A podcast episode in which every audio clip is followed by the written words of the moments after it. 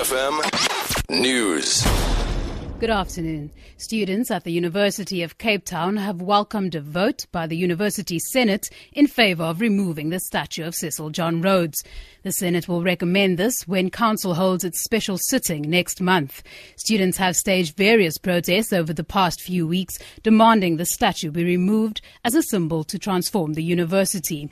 One of the students who initiated the protest, Chumani Maxwele, commended the Senate's decision. I'm because it answers very critical call that we have made. And our was really about redefining our destiny in the University of Cape Town and redefining our existence in the University of Cape Town as black people. What Senate is doing is in fact acknowledging the black pain and the black suffering in the hands of the university. At least seven people have been killed on Western Cape Road since the start of this weekend. Provincial Traffic Chief Kenny Africa says the number of people dying on the province's roads remains a concern. Died in a motor vehicle accident in uh, the Gordons Bay area.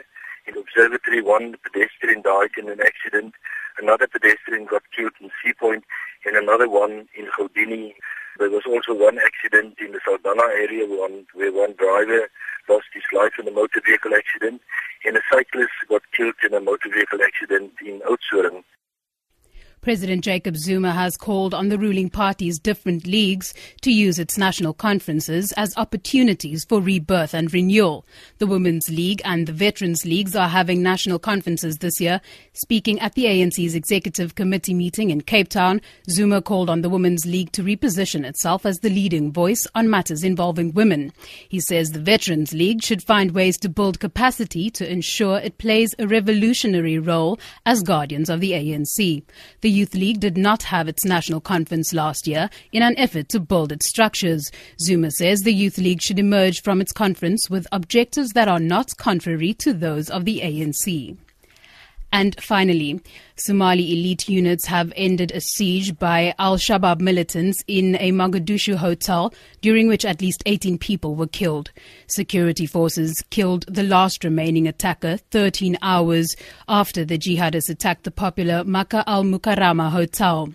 Police say at least 10 civilians were killed and many others injured. Prominent politicians, diplomats, government officials, journalists, and doctors were at the luxury hotel at the time of the assault. Six militants and two soldiers were among the dead. For Good Hope FM News, I'm Danielle Buse.